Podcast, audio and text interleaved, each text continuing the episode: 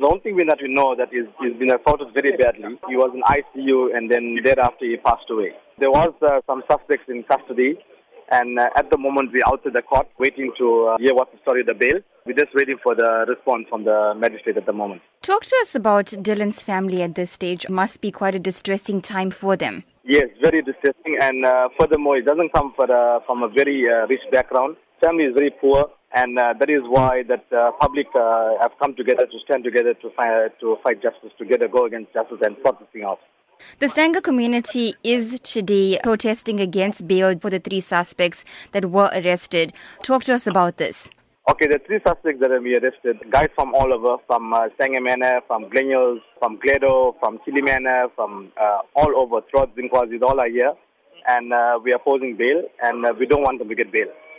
What do we know about exactly why the fight broke out on Friday night? From the source that we're hearing, apparently the suspects that, uh, that got involved, there was under influence of alcohol. A fight broke out and then, uh, you know, it just turned out to be a nasty uh, finish, you know. That's what, that's what I know so far. We don't want any bail application to go through.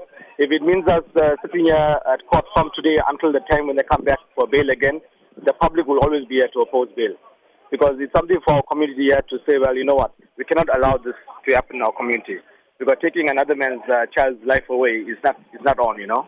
What is the Stanger community expecting from the South African judicial system in terms of this case going forward? We need life sentences. That's what we want. We want the justice uh, to come through, and we want the life sentence for all these aspects.